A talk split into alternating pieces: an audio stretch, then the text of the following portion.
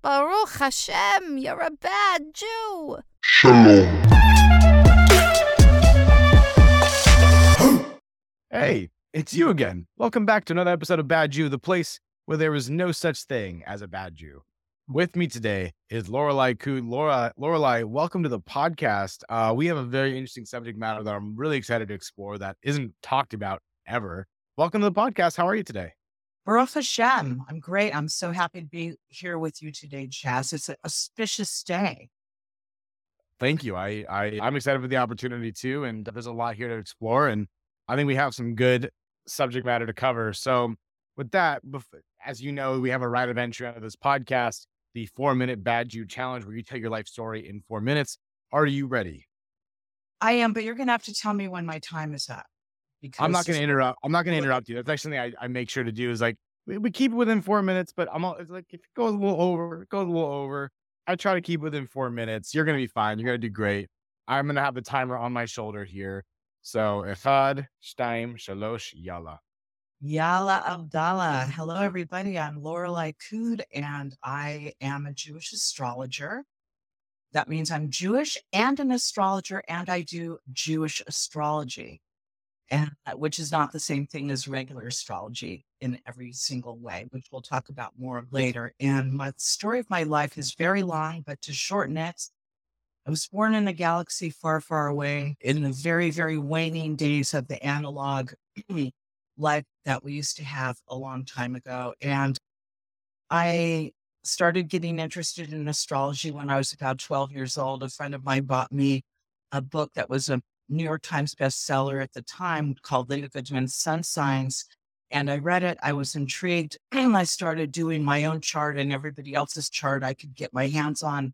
And this was back in the day before personal computers, where you had to actually use an ephemeris and a compass and protractor to figure out people's charts. And I was fascinated by it. And I became a professional astrologer concurrently with many, many other careers, including a long career in media and media production, television, radio, etc. So there was always these two concurrent tracks that my life was running down. And in 2007, I made Aliyah to Israel. And when I got there, I started telling people I was an astrologer, and they were like, in Masali, Israel, we don't believe in astrology. This is wrong. On one hand, on the other hand, they would come to me on the down low and say, I know I'm not supposed to ask, but tell me about my mazal, my my constellation. So I immediately came up against this ambiguity in the frum or religious Jewish community where people knew that there was a connection, but they had been told by the establishment, so to speak, that it wasn't so kosher.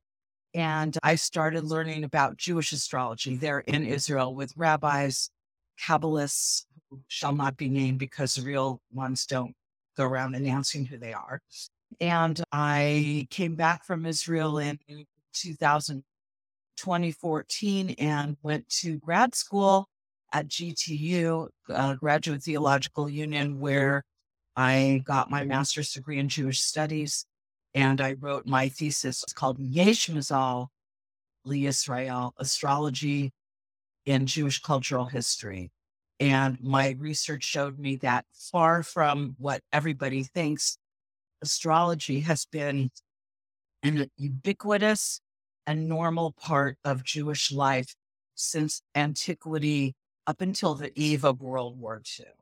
And later, maybe I'll tell you what happened in World War II that made that like not a normal thing. But how do we know this? We know this because we have thousands and thousands and thousands of examples of material Jewish objects from antiquity, maybe starting with uh, Jewish horoscopes that were found in the Dead Sea Scrolls, the Cairo Geniza, um, all of these representations of Jewish astrological symbolism, the 12 tribes as related to the 12 constellations that we have on material objects like, for instance, Torah crowns, Torah dresses, or, you know, the, the cloths that they use to wrap a Torah in.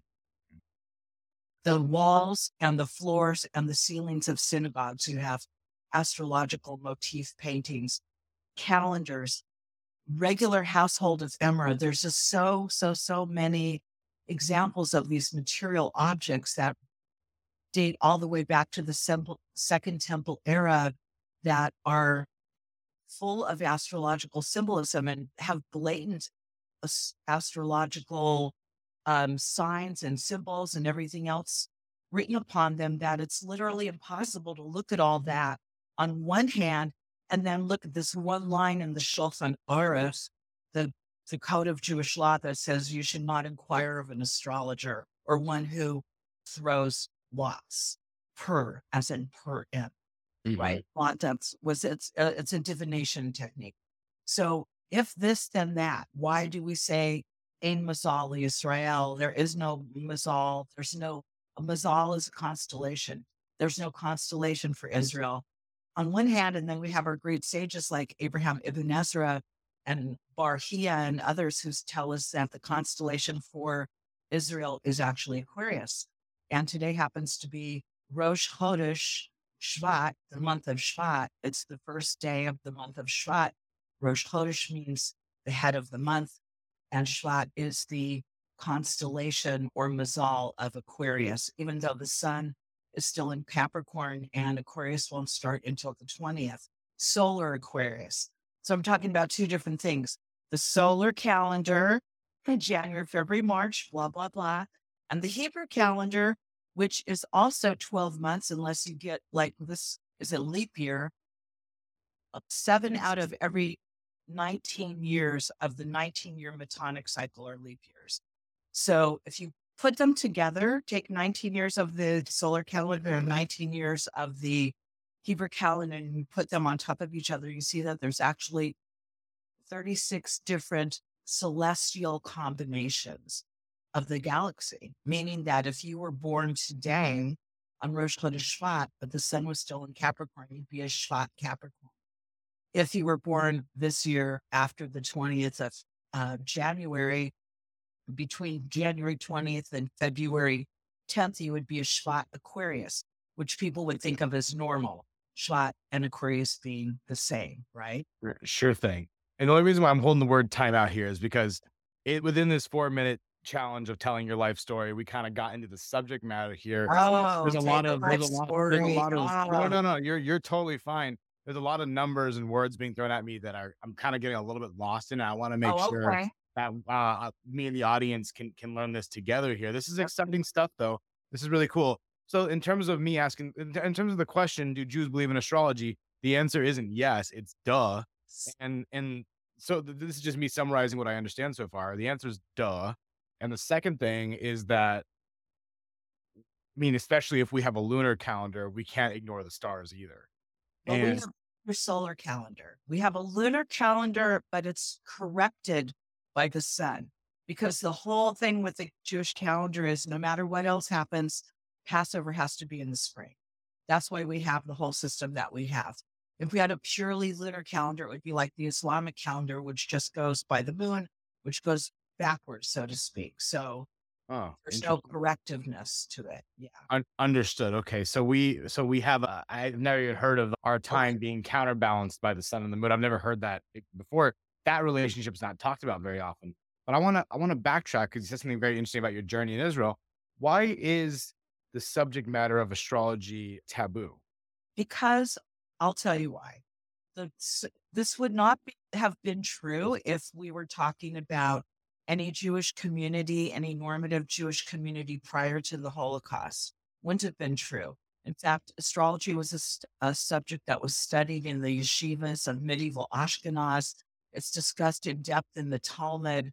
The, the rabbis of the Talmud learned astrology so that they could teach it. But what did they learn? They learned what we would call Hellenistic astrology, meaning mm-hmm. Western astrology, as differentiated from Eastern astrology. So we're only really talking about the Western tradition, which came from Babylon, which got its information from Egypt and Babylon, Greece, so when you read a, a horoscope today and any normal horoscope or anything, it's talking about quote unquote Western astrology. So we took that tradition, which existed way before we did, because sometimes in the Talmud, it's called the, you know, the art or the science of the Chaldeans. And remember Avraham, or what his first name was called, Avram, or of the Chaldees. There are many midrashic stories about about the lifestyle that was lived there, and astrology was a big part of it. So, if Abraham was the first Jew, obviously astrology existed before us. We didn't invent it; we just brought it into the Jewish tradition and Jewified it. Okay, that's maybe a funny word, but we made it Jewish by integrating the principles of it into our tradition and finding ways to differentiate it from non-Jewish astrology. For instance, there, as an astrologer, I'll just give you two really major examples. In what you would call regular astrology, it's like, what's your sign? What's your sign? Everybody wants to know what your sun sign is. In Jewish astrology, the rising sign or the ascendant is actually more important than the sun sign, or it's more it, it get it's looked at by an astrologer more closely and predominantly than the sun sign. There's a whole discussion about which is more influential, the sun or the hour of the day you were born, the hour meaning the rising sign, planetary hours. This is a discussion in the Talmud where the uh, rabbis first are saying there's no Mazal Israel, and then then they spend pages discussing how there is. That's typical Talmudic behavior. So we look at the rising sign and the planetary ruler of the chart, which is the planet that is associated with the sign of the rising or the ascendant. And we also have a huge emphasis on the lunar no- nodes, the north south lunar nodes, which are referenced in our book, The Sefer Yetzirah, which is our foundational work of Jewish mysticism. It's the Teli the dragon and the it's looked at it's a, it's looked at in Jewish astrology as the tikkun point. Has to do with the tikkun of your neshama of your soul. Why are you here? Why did you come into this world? What's your job? What are you supposed to be doing? This particular point in the horoscope is very sensitive, and Jewish astrology teaches about how to deal with that in ways that I'm going to say regular secular Hellenistic, whatever astrology does it. So those are two of several many, I'm going to say market differentiators that Jewish astrology came up with. Because one thing about when we take any of the sciences that are done by other nations, we have to, and we've done this with everything, all the sciences have to find a way to make it relevant to us. So, of course, the 12 tribes are associated with the 12 signs and the 12 months of the year, mm-hmm. etc. And it's all over. You just have to, once you see it, you can't unsee it. Right, right. And one thing that you that you made mention of before is that there's 36 constellations now. We can't help but drawing the connection. Combinations. Combinations, excuse there's me. So there's celestial combinations when you overlay the two calendars. Right. And 30 just 12 signs. Yeah. Yeah, and, and 36 is divisible of 12. So I'm just I'm just thinking about these these different numbers. I mean, the the the gematria, the study of the numbers. We're gonna do an episode about this in the future with, with a guest. So by the way, if you know of any guests out there, of any listeners who if you know of anyone that specializes in the study of gematria, please tell them to email badjewpod at gmail.com. We'll have a conversation to get you on the show. Anywho, numbers are an incredible study here in the Jewish world, whether it's uh, Kabbalistic or just basic Torah study. But here, especially from the Kabbalistic perspective, what what part does that play when studying the stars? Lamed Vav. So that's you know Lamed Vav is in the Lamed Vavniks, 36 righteous individuals. So it's an important number in Jewish thought. It's 12 times three, which is because when you again when you do that thing with the calendar you literally get 36 so why why is there 36 it's some is is god giving us a little joke jokey there saying look there's 36 it's it's okay it's righteous it's it's a, a tzaddik thing to do to understand your own mazal that's what i do as a jewish astrologer i work with people individuals and then I work with groups, different things, but mostly I work with individuals on their own natal chart to help people understand themselves better. That's really my forte is it's a very intimate thing. Usually I don't know the person I'm working with at all, which is much better for me because if I know you, I'm going to have to figure out a way to block out everything I know about you so I can look at your chart and get a good reading. And what is that? What is that chart exactly? Oh, it's a natal chart. It's the it's a visual representation of where all of the planets, the asteroids, and these theoretical mathematical symbols that we use in astrology are at the date and the time and the place that you were born. And it's calculated using, well, now I use a computer program, but when I started, I had to use an ephemeris, which is a book that has all of a very, very thick book, like this big, that has all of the planetary positions for the last 200 years in it. And yeah, chart is chart is very is a unique visual representation of your of the moment that you stepped onto the stage and it was lights, camera, action when you were born. Fascinating. It, it's yeah, it's and, and and and something you mentioned as well is that something happened in World War II. Yeah. At the start of the Holocaust. So why exactly did the study of astrology stop because of World War II?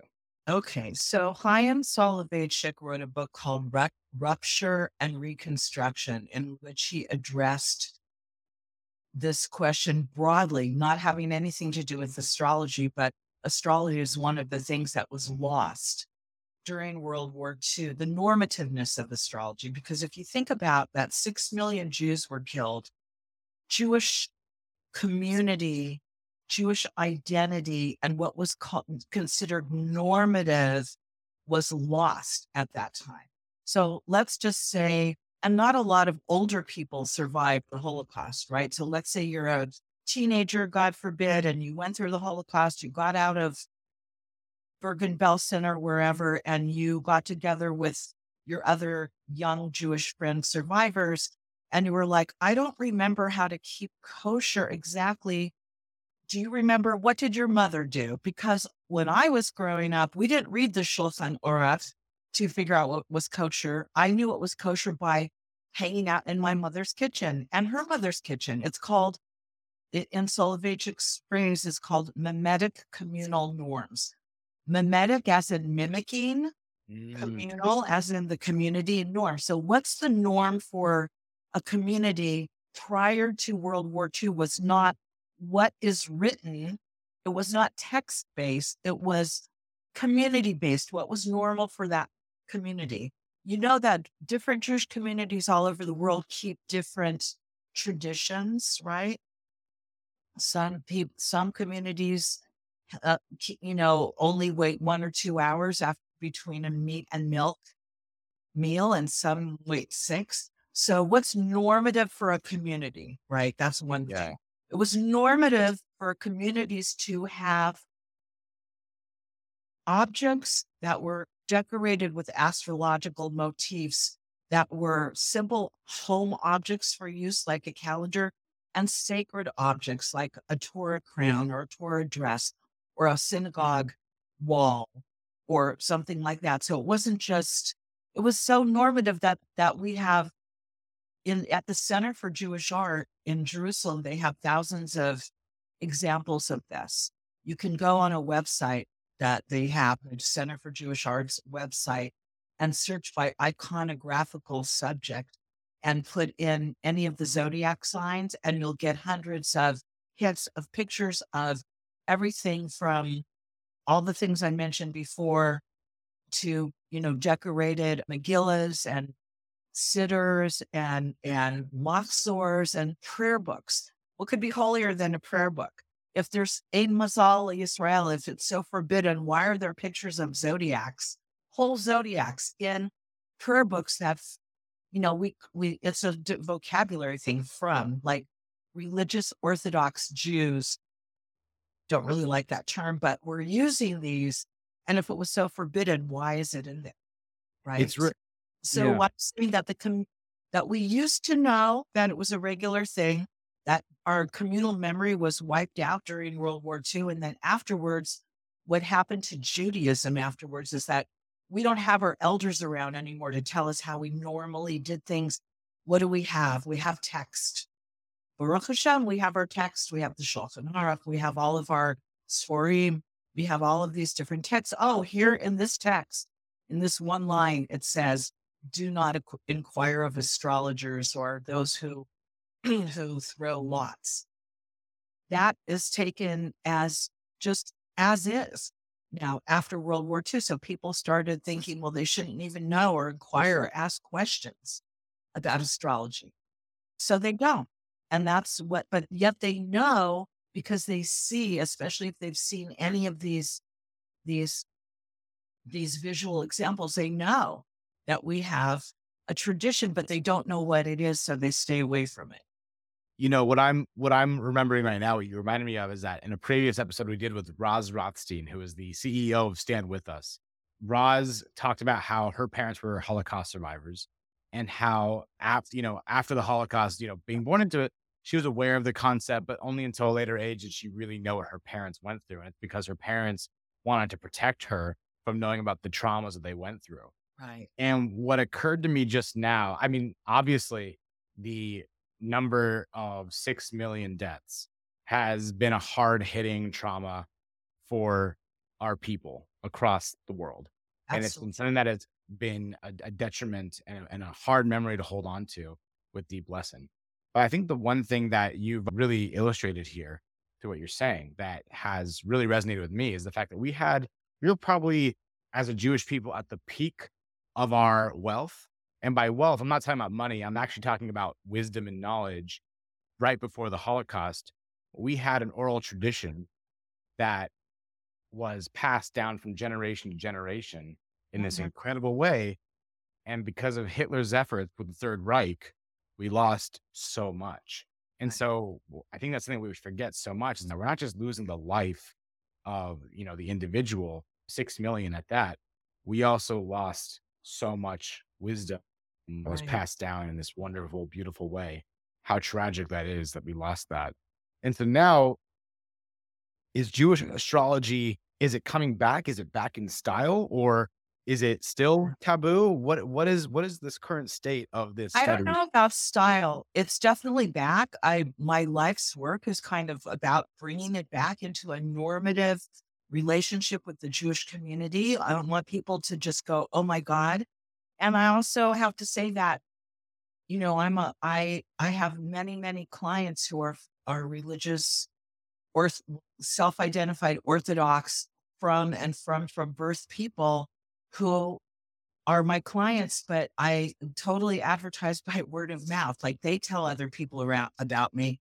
It's always like, I want to know, but don't tell anyone because, you know, if my community knows I'm talking to an astrologer, my son won't get a shidduch kind of thing. But why is but there why is there so much shame around it still? I don't understand that. There's a lot of shame because of people who don't understand our Masora, our our tradition, and don't understand how prevalent it was, and also because people feel that it has to do with divination, which is always a word that scares people, and it does. It's not used that way. I don't do divination. I'm not going to tell you what's when you, a person is going to die, God forbid, lo aleinu, pa pa pa, I talk about weather, emotional weather. Do you know? I mean, literal weather was the subject of probably 70% of all astrological forecasts in the ancient world. Why? Because weather is all we care about. Will our crops die? Will our crops grow? Will we have a harvest?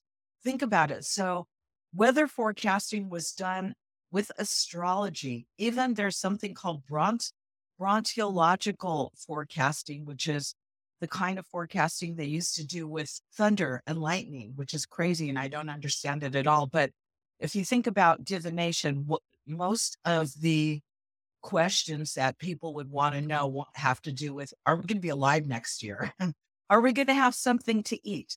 So this was basically the topic that was really, really out there but then people wanted to know things maybe that they shouldn't know or whatever. So there, there's the there's the idea that you know, like the pharaohs pharaohs astrologers thought that they were going to get one over on the Jews by by uh, by telling Pharaoh that uh, Moshe was born during Chodesh Adar and that water would be his downfall, but they didn't understand about Adar and there was two Adars. We always have like a way, a, way around it throughout our, with our own system that um, we can thank our, our, our sages for that because they're very good at, at finding ways to, to uh, bypass the problems. I'm trying to answer the question. I think I'm getting off topic. Think people, uh, people in the Frum community are afraid of what other people think. It's a very socially, they, they police their own community very harsh, uh, very stringently, I will say. And nobody wants to do anything that somebody will say, oh, that's weird, or it's not kosher, or it's not right, because it affects you socially, which means it affects your children's chances of making a good marriage. And it's very if people are curious and they want to know, I have many rabbis and many, many, many clients who are from that community, and I'm recommended by word of mouth by them. So they don't go around telling people unless they ask. Right. Uh, you mentioned death, and I, I know that again, it's not something that you look at, but is that information that you have? No. Okay. So death is not on the menu. It's not something that. So I always look at people's charts when, whenever anybody dies, I look at their chart to see okay what is what's up with their chart. And sometimes you see something that you can interpret as, oh, sometimes you don't see anything. I have this one friend, according to his chart, he should have been dead like four or five years ago. Every time I talk to him, I'm like, you know, you're according to astrology, you're you're living way beyond your natural life because God is the one that has the power of life and death. It's not the stars. My understanding of astrology is not that they're causative but that they're reflective. They mm. reflect a reality. They don't make things happen. Mm. Okay. Which is very different than how the ancient world understood astrology. They thought of it as very fatalistic, like you can't escape your stars. Whereas the our our real the, the height of Jewish astrology was really the medieval times, like the, Ibn Ezra, Abraham Ibn Ezra, who was a great Torah commentator, was also a master astronomer and astrologer. He had these basic principles of astrology, which he laid out, you know, basically the rules, the rules of how to understand astrology. And one thing that we just don't do is talk to people about when they're going to die, whether or not they want to know. But what we should do is talk to people, warn them if there's a situation that we can see that they should avoid for health and safety reasons. And that's the same thing as weather forecasting. If I would was a weather forecaster and I knew that there was going to be a tornado, would I be a good person if I didn't tell you because that might be divination? No. Right. So when I see something in somebody's chart that indicates that there that certain kind of rough times might be ahead, and I will always tell them, but I will give them a solution. I'm not going to just let them hang because if you know something is coming, there's other parts of your chart that you can look at for clues and ideas of how to mitigate that kind of energy. So obviously that's pertaining to weather, but is it also does it also pertain to tragedies and certain crises that are happening in the world? And yeah, uh, to ask very specifically this one question, I, I don't know if I'm the only one thinking about this, but is it possible that you just use astrology to understand when something like October 7th might come up? I've been doing the chart of the state of Israel for many, many years. I did, I, I usually do a forecast for the year, which I didn't do this year. And I'm really glad I didn't do it this year. The, the, for, for a number of reasons. Last year, I talked about how Israel was going to undergo an identity crisis and that I proved it out. Like I always show my work. I don't just say things. I say, because X, Y, Z. I would love it if any other astrologer came along and gave me a different interpretation of that, which never really happens, but it would be kind of fun for me to have a conversation, you know, with someone who could do that. So there's, there's a lot going on with the state of Israel. And I just want to be clear that there's a big difference between the Jewish people, Am Yisrael, and the modern state of Israel that was born on May 14th, 1948, and has a natal chart, just like the United States of America was born on July 4th, 1776, at a certain time in a certain place and has a natal chart. So, any meaning that if you can pinpoint the birth of something, that means you can do its chart. You can't do that with a people like the people of Israel is a maternal people that you can't say has a chart, but the nation, modern Israel does. So I work with that chart a lot and I'm very concerned with um, what's going on right now. Of course, I lived in Israel for many years. All my friends live there. I'm a Zionist, meaning that I believe that the that that the Israel is the national homeland for the Jewish people. That doesn't ex- exclude anyone else. It just means that it's our it's our makom, it's our place. Of course. Um, and I'm very concerned with the ongoing identity crisis that we're having right now that's manifesting in in a in an entirely different thing. I will say this is that Pluto, planet that was only just discovered, you know, in the 1930s, 1930, 1931, something like that, which is the planet of intense transformation, is about to enter Aquarius for the next 20 years. And Aquarius is the sign of the Jewish people because it's very funny. The sages say, we don't have a mazal. There is no there is no sign for the Jewish people. But if there was a sign, it would be Aquarius. Why? That's so Jewish, right? There isn't, but if, if there was, it would be this. But it isn't, but it is. It's like okay, that. interesting. If you could quickly, if you could quickly explain why Aquarius is the closest to an astro- astrological sign for the because, Jews, that would be great. Because yeah. everybody knows that, first of all, that uh, the Jewish people's planetary ruler is Saturn, which is Shabtai, Saturn is the planetary ruler of the Sabbath and mm. all systems. And again, there's planetary rulers for the different days of the week in our system that differs from, let's say, the Hellenistic or Greek system. So, but all systems agree, no matter what system, that Saturn is the is the planet of Saturday, the Sabbath, Shabtai. So Saturn is the classical ruler of Aquarius and Capricorn, but in this case, Aquarius is the deli or the water bucket. And the B'nai Yissachar says that the bucket is the servant of the water, like the Jewish people are the servant of the Torah. So the bucket serves the water. Like, can I give you more water? I'm not saying serve like bow down before it and let me bring you bonbons and feed them to you. Not that kind of service. Serving like a, like I'm going to serve you some water. The Jewish people are servants of Torah. We're supposed to serve up Torah. Okay. It's our job to be the deli, the water bucket.